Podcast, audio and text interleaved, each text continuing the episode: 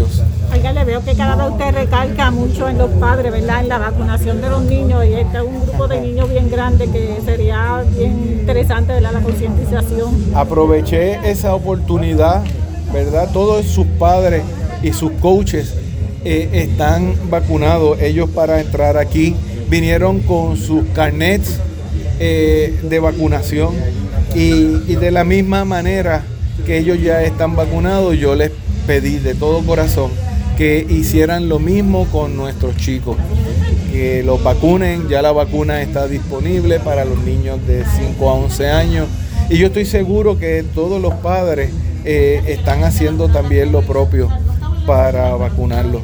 Eh, y creo que, que es, es, nuestro deber, es nuestra responsabilidad como, como gobierno, como municipio, eh, mantener esa exhortación continua todos los días. Eh, si de algo los puertorriqueños hemos dado cátedra eh, a nivel mundial es de que no, tenemos el número de gente vacunada más alto de todos los estados de los Estados Unidos.